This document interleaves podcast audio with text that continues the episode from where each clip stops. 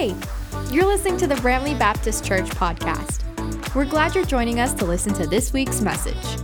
Whether you're starting your journey or looking to strengthen your walk with God, we believe that God will speak to you today. Let's get into the Word together.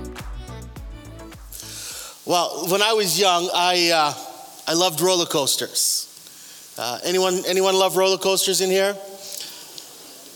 I mean, I can't ride them anymore, it hurts too much. Uh, but I did love roller coasters when I was young.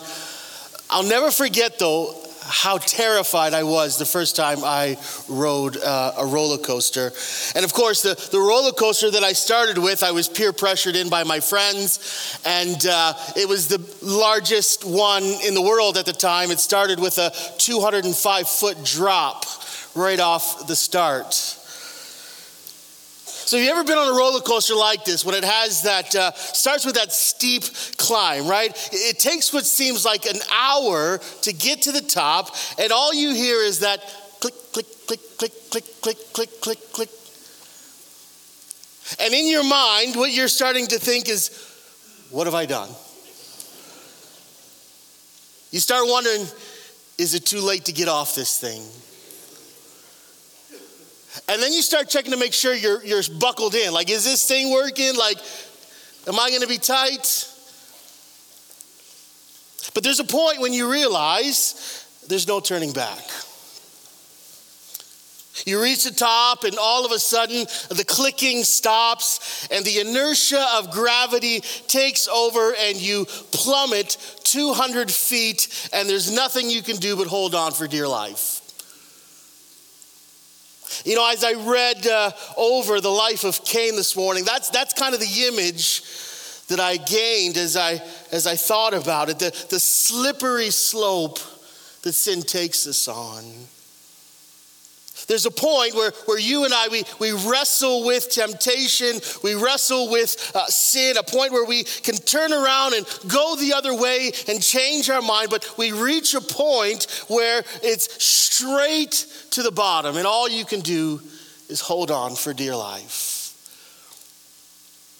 What I'm hoping that we gain as we look at Genesis 4 this morning is just that, that the, the, the, the, the path of sin is a slippery slope.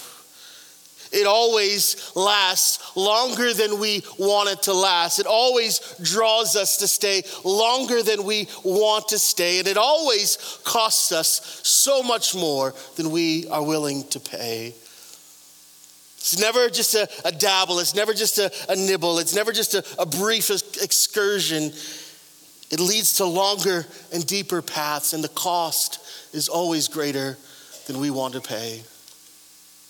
Look with me this morning at Genesis chapter 4. Uh, uh, if you have it in your Bibles or uh, if you have your devices, uh, as I say every week, so important for you to have your copy of God's Word in front of you so that you can follow along and, and see God's Word for yourself. Uh, and I'm going to read from uh, the English Standard Version for us. I'm just going to ask if you'd stand in reverence to God's Word as I read it.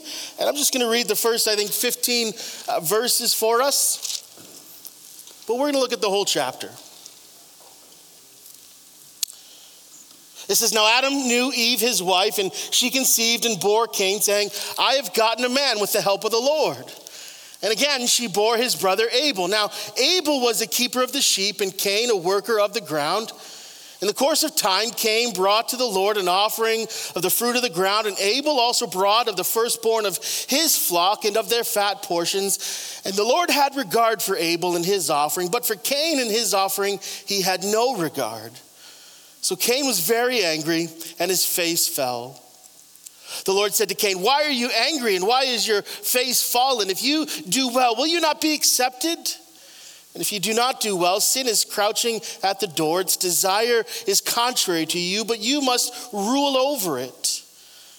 Cain spoke to Abel, his brother, and when they were in the field, Cain rose up against his brother Abel and killed him. Then the Lord said to Cain, Where is Abel, your brother? He said, I do not know him. Am I my brother's keeper? And the Lord said, What have you done? The voice of your brother's blood is crying to me from the ground. And now you are cursed from the ground, which has opened its mouth to receive your brother's blood from your hand. When you work the ground, it shall no longer yield to you its strength. You shall be a, a fugitive and a wanderer on the earth. Cain said to the Lord, My punishment is greater than I can bear. Behold, you've driven me today away from the ground, and from your face I shall be hidden. I shall be a fugitive and a wanderer on the earth, and whoever finds me will kill me. Then the Lord said to him, Not so. If anyone kills Cain, vengeance shall be taken on him sevenfold. And the Lord put a mark on Cain, lest any who found him should attack him. Then Cain went away from the presence of the Lord and settled in the land of Nod, east of Eden. This is God's word to us this morning. You may be seated. Uh, so, if you're just joining us uh, this morning, maybe you're visiting, uh, we've been journeying through uh, the early chapters of Genesis and we've witnessed uh, God creating the world out of nothing. We've witnessed God creating the world with beauty and purpose and order. Uh, we've seen God creating humanity. He created them male and female to live in relationship and to reflect His glory. He places humanity in the garden to live in perfect intimacy with Him. God created this world perfect and good. And then over the last two weeks, we've seen the devastating, the, the tragic events of mankind giving into temptation, falling into sin, and the far reaching consequences of the impact of sin. And as we turn to chapter four, I mean, our hope is that the tragedy is, is now over. But what we realize as we start reading is that the tragedy has just begun. What we are meant to see in these opening chapters of Genesis is just how quickly sin spreads and how deeply rooted sin is in the heart of humankind. If chapter three was meant to show us how far reaching the impact of sin is, Chapter four is meant to show us how deeply rooted sin is in the heart of humankind. I mean, here we are, one generation removed from the fall, and within one generation, we have not just disobedience to the Lord, but we have the most tragic sin, the taking of another human life made in the image of God. I mean, just one generation after the fall, we have murder. And we have to wonder where did he even get that idea from? What placed that thought in his head or heart? How did we get here? Well, well, here's what we find out as we start looking at Genesis 4. We, we find out that the impact of sin, well, it, it lasts longer than we want it to last. We get that as we open the chapter. We see the, the celebration of, of Eve over the birth of her son. Look at Genesis 4, chapter 1. It says this It says, Now Adam knew Eve, his wife, and she conceived and bore Cain, saying, I have gotten a man with the help of the Lord. I have gotten a man with the help of the Lord. I mean, that's, that's an interesting birth announcement, isn't it? I mean, usually when a baby is born, uh, we announce the birth of a baby boy or a girl. But Eve says, I have gotten a man. Well, what's going on here? Well, her words, most commentators tell us, are, are, are, meant to draw our attention back to the promise of chapter 3, verse 15. Remember that promise that we read? Just look back at 3.15, the promise uh, where, where God says to Satan, I will put enmity between you and the woman, between your offspring and her offspring. You shall bruise your head, and you shall bruise his heel. And this promise of chapter 3, verse 15, well, that becomes central. It becomes a, a, central theme in the rest of the book of Genesis. The promise that, that from the offspring of the woman, a man shall be born who will crush the head of the serpent. That is, the seed of the woman will produce a savior. And that savior will deliver them from the consequences of their sin. And Eve's wording here of this birth demonstrates she's hoping, she believes this could be the one. She's hoping this is the man. She's hoping that deliverance is coming, that the effects of her mistake, her sin, her failure would be over. She wants this thing over quick. She wants to be restored to God like she was before in the garden with all the blessings. She doesn't want to wait, she wants deliverance now. And often we find ourselves in the same situation, don't we? Like I remember when I was a kid and I got grounded for two or three weeks. I mean, after day two or three, I'm like, Mom, please, come on. It's too much to bear here.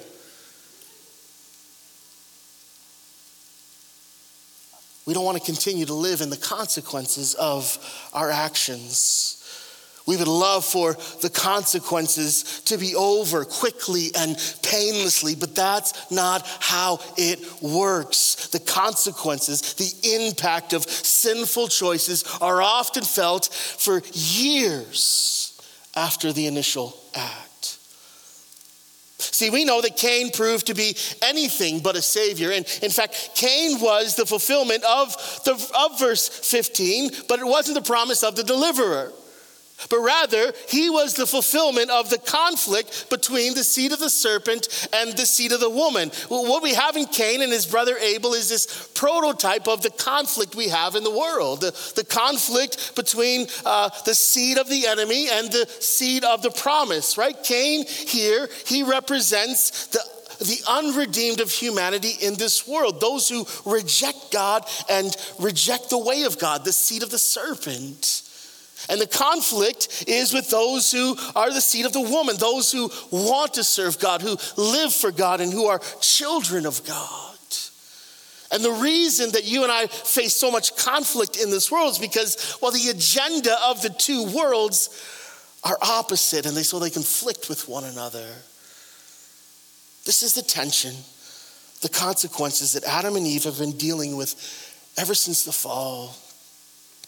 And no doubt they just wanted to be over.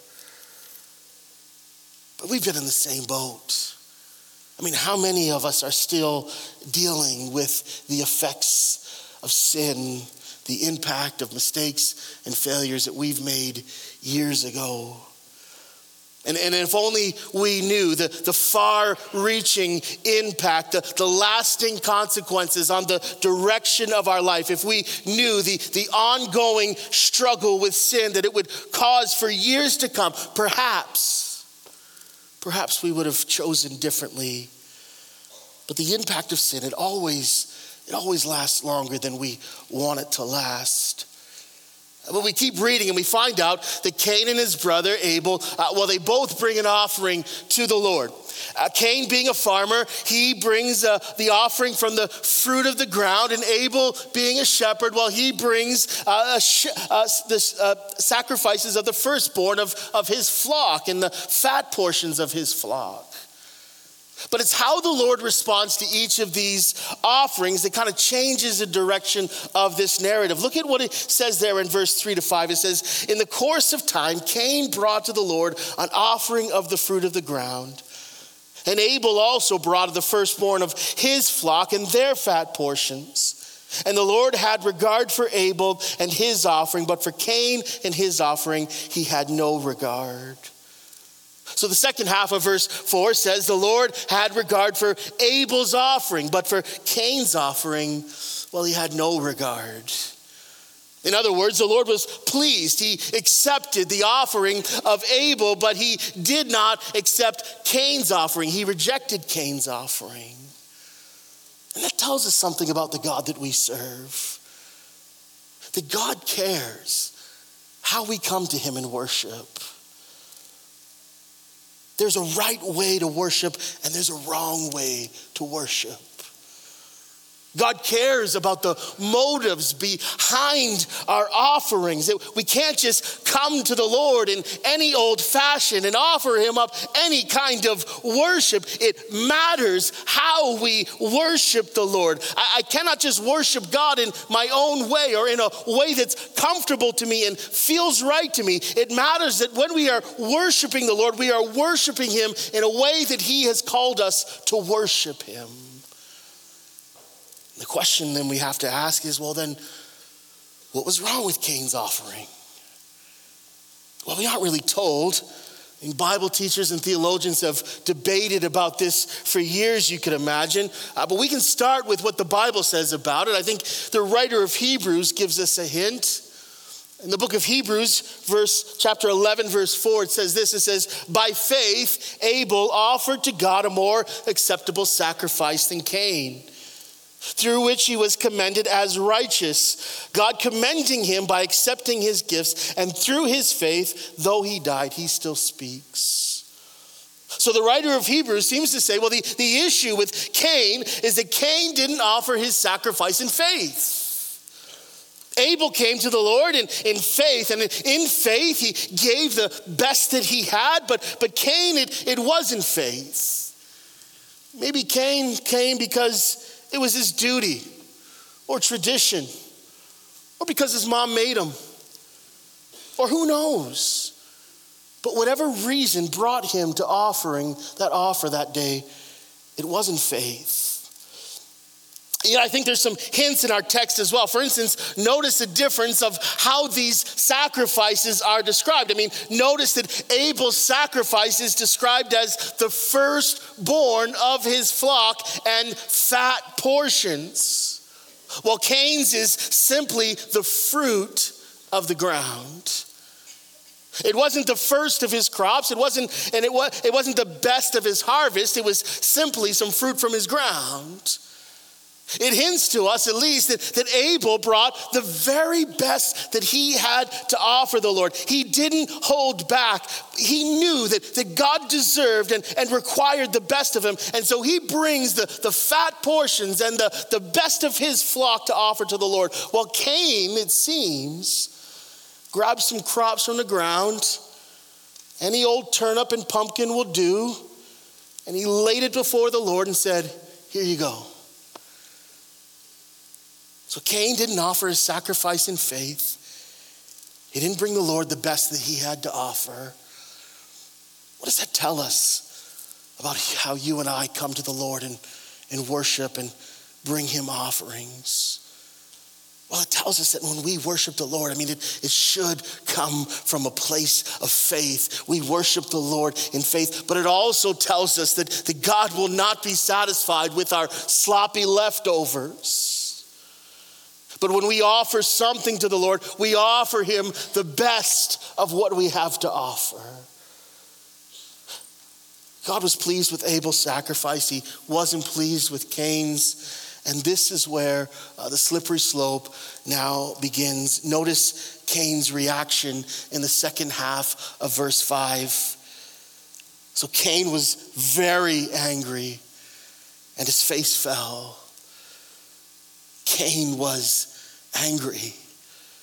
Here's what we start to find out about sin is, is not only does it last longer than we want it to last, but it, it draws us in to stay longer than we want to stay. I mean, this is where most sin begins. Like the average person doesn't wake up and say, oh, you know, I think I'm going to murder someone today. We don't wake up thinking, I think I'm going to have an affair today. Nobody wakes up and saying, Yeah, I feel like embezzling a large load of money. But sin, at its root, it, it starts with a, a, desire, an emotion, a feeling, a thought. It starts with anger, it starts with lust, it starts with greed. And sometimes, sometimes we, we have these feelings, these thoughts, these emotions that come over us, and, and we aren't looking for them. They just kind of enter into our minds. Or something happens and it provokes this emotion out of us. That's not the problem. The problem happens, the slippery slope starts with what we do with that thought, with that emotion, with that feeling. Do we entertain it? See, Cain gets a warning from God here. Do you see it there in verse 6 and 7? The Lord said to Cain, Why are you angry and why has your face fallen? If you do well, will you not be accepted? And if you do not do well, sin is crouching at the door. Its desire is contrary to you, but you must rule over it. I mean, this is the valley of the battle with sin, and, and we've all been there before.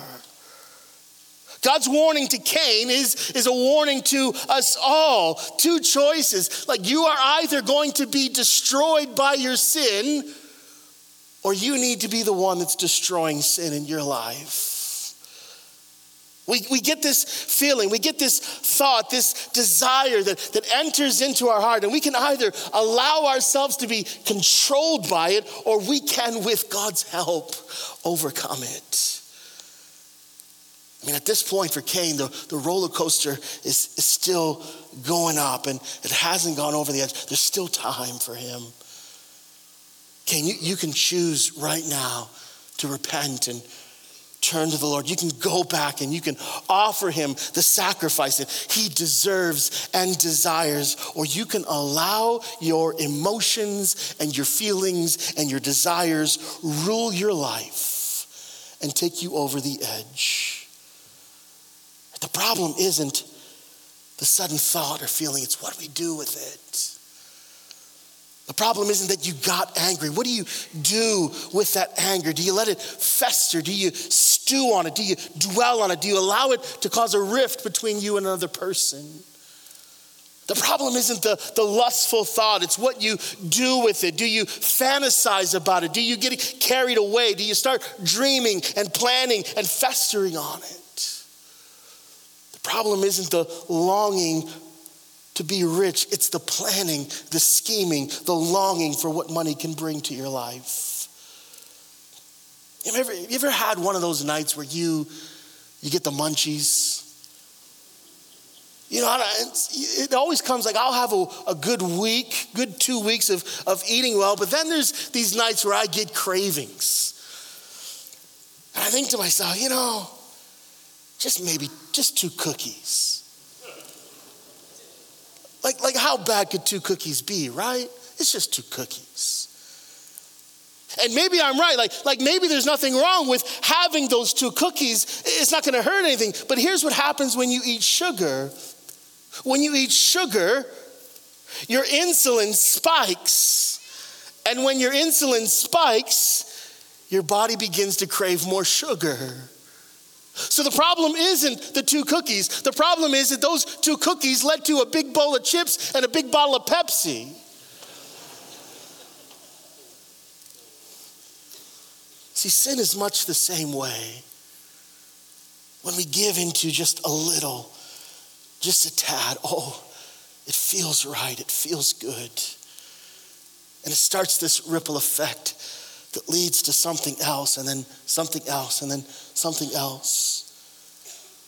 The slippery slope that forces us to stay longer than we want to stay. And that's, that's where we see Cain at right now. He gives in to this desire, and it leads to deception. And his deception leads to murder. I mean, the tragedy of the next verse. I mean, it happens so quickly. It says, it says, Cain spoke to Abel, his brother. And when they were in the field, Cain rose up against his brother Abel and killed him.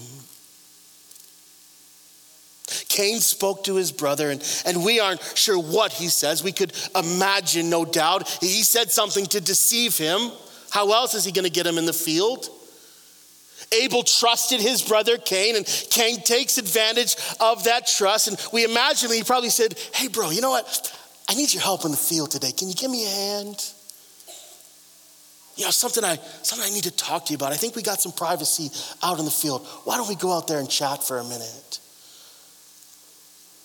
And while they're out in the field, Abel, unsuspecting, Cain rises up and murders his brother. I mean, what a tragedy. How tragic. How tragic it is that sin comes so naturally to humanity. No one had to teach Cain how to do this. No one had ever done it before, but Cain knew what to do. And it's true of you and I. Like, no one has to teach us to sin. It comes quite naturally, too naturally. In fact, sin is, is so instinctive in us, we have to be taught not to sin. And anyone who's raised kids for any length of time can testify to that fact.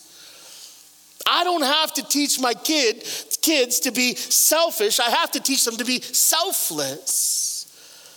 I don't have to teach them to lie to me, it comes naturally. I have to teach them the importance of honesty.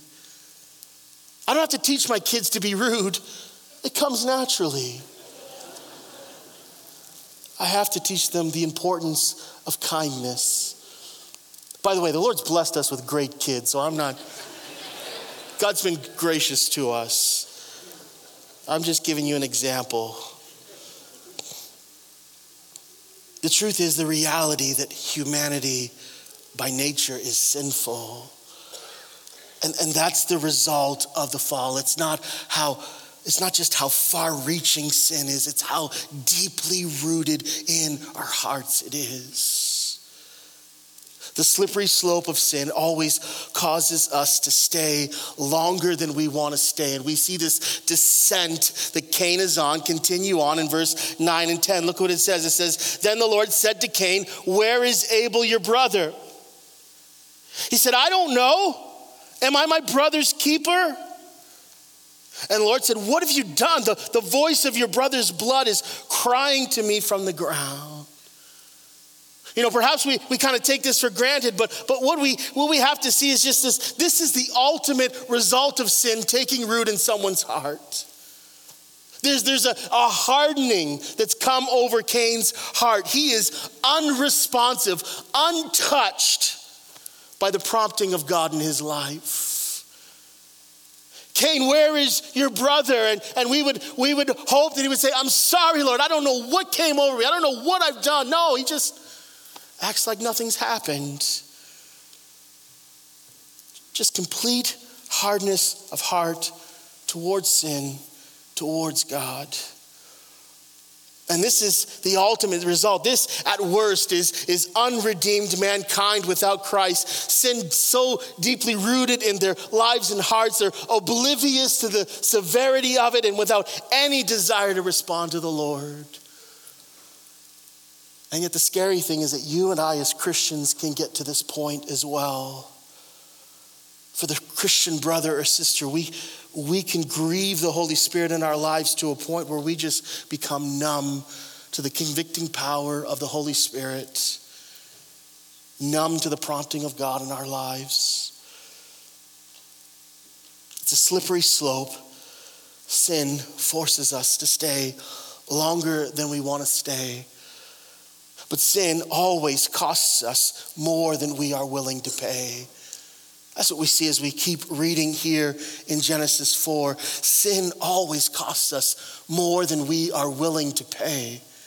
That much becomes clear as we see Cain's reaction to God's pronouncement of judgment. Look at verses 11 to 13. It says, God says to him, And now you are cursed from the ground, which has opened its mouth to receive your brother's blood from your hand. When you work the ground, it shall no longer yield to you its strength. You shall be a fugitive and a wanderer on the earth. Cain said to the Lord, My punishment is greater than I can bear. Sin has consequences. There's forgiveness, but there's always consequences. We saw last week uh, with the first sin of Adam and Eve, there's always consequences. And I'm often surprised at how people are surprised by consequences for their sin.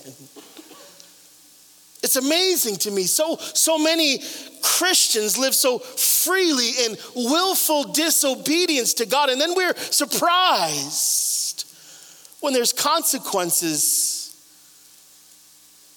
for, for Cain, it, it wasn't about the ground, it was about Cain's ability to provide a fruitful life for himself. And so God is saying, the ground that you work as a farmer, well, well now the earth isn't going to produce as bountifully as it used to produce for you. Like you, you cannot continue to live in willful sin and think that God is just going to continue to bless you. It doesn't work that way.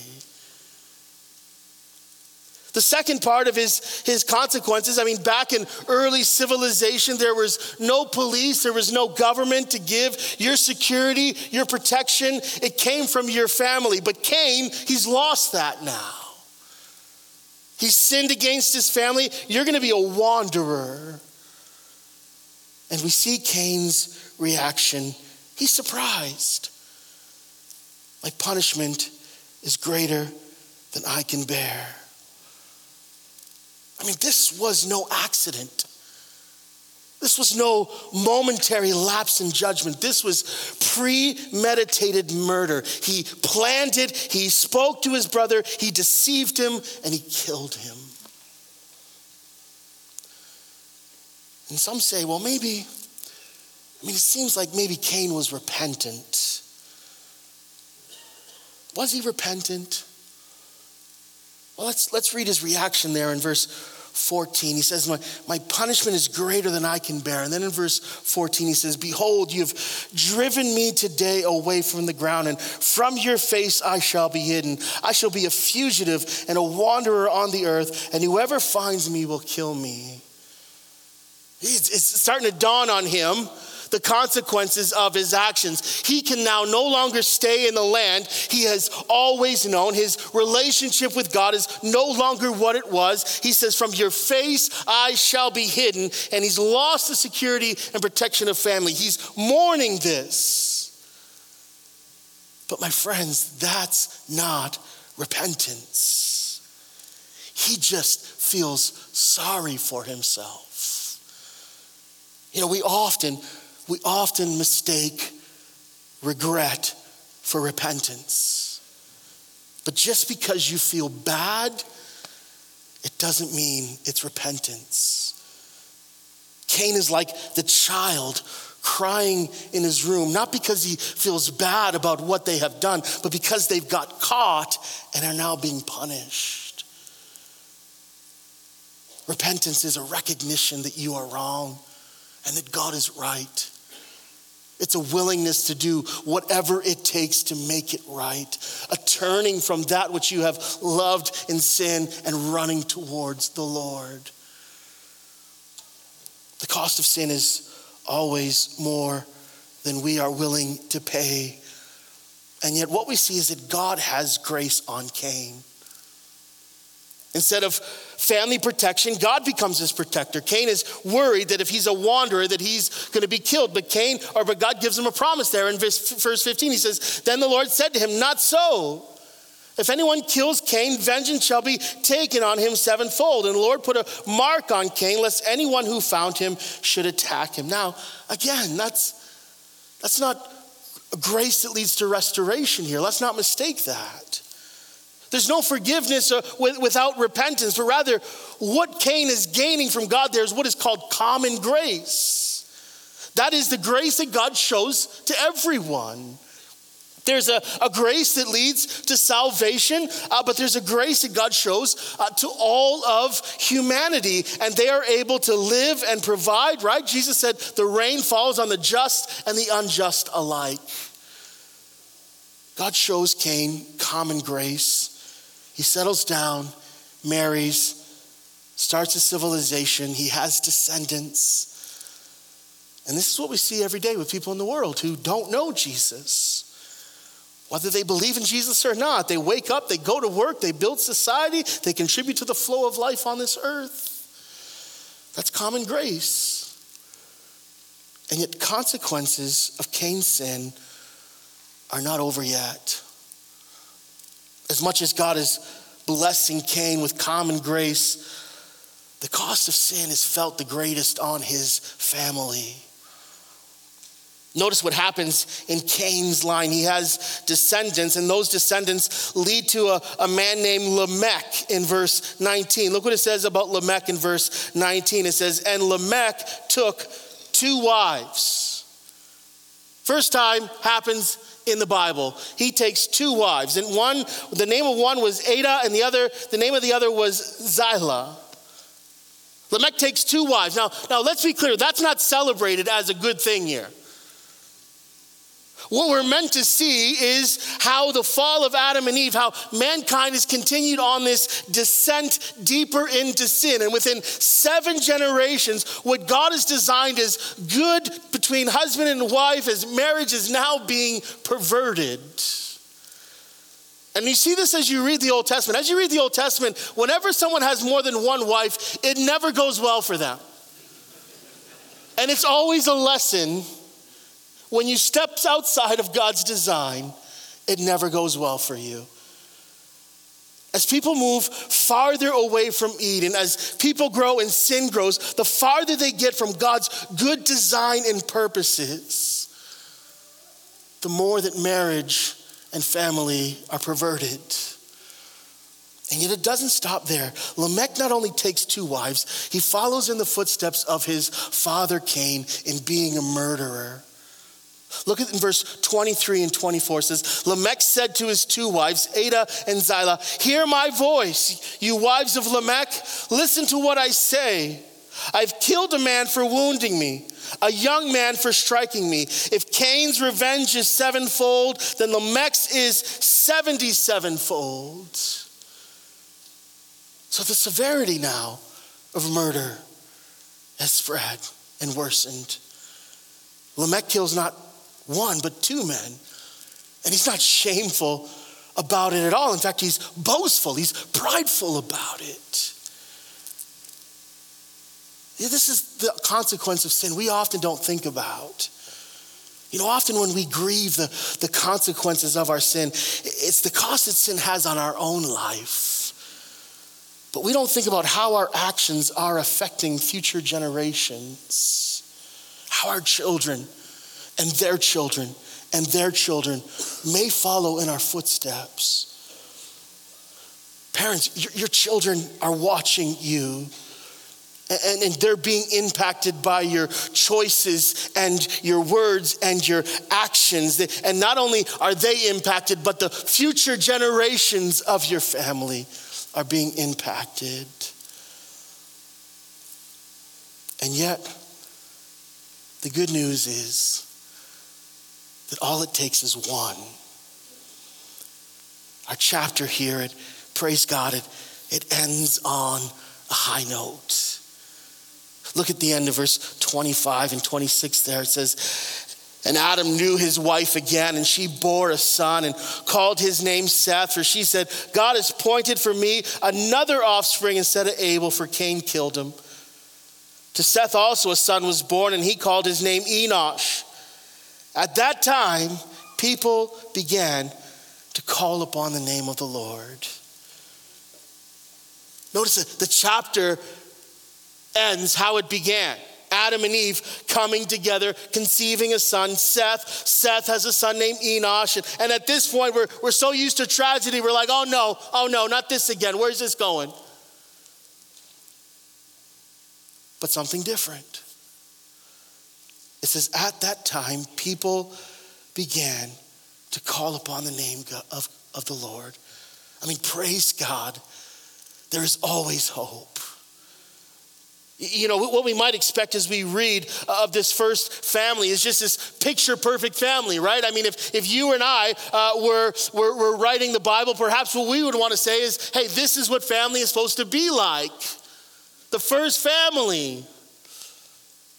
But what we see in the first chapter of Genesis is, is, the, is the impact that, that sin and, and the brokenness and the, the, the devastation it brings to families. And some of us this morning, I mean, some of us, we come from broken families.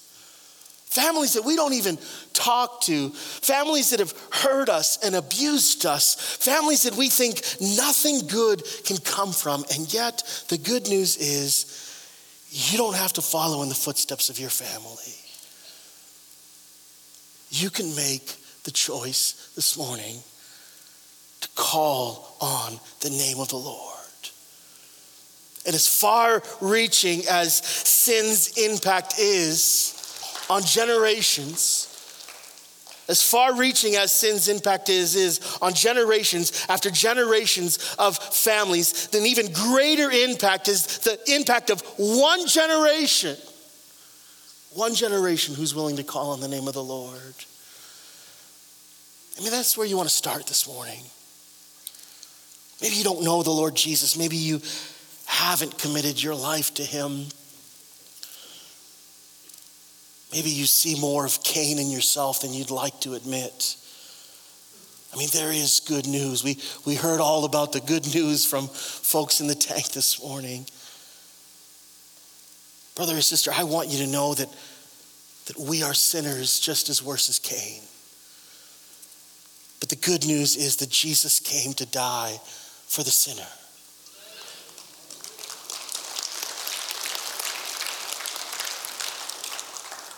That he went to the cross bearing your sin. He laid his life down for your forgiveness, and God raised him from the dead so that you can walk in the newness of life. And all it takes is one who is willing to call on the name of the Lord this, the impact of sin. It, it lasts longer than we want it to last. It, it draws us to stay longer than we want it to stay. It, it always costs us more than we are willing to pay. And yet, and yet there's hope for those who are willing to call on the name of the Lord. Let's pray this morning. Father, we thank you for your word oh Lord, the impact of your truth as we look into it like a mirror and see so much of ourselves. And yet we thank you that you always give us hope. That no matter how far we have wandered, no matter how deeply entrenched in sin we are, that you will go to the darkest depths and pull us out.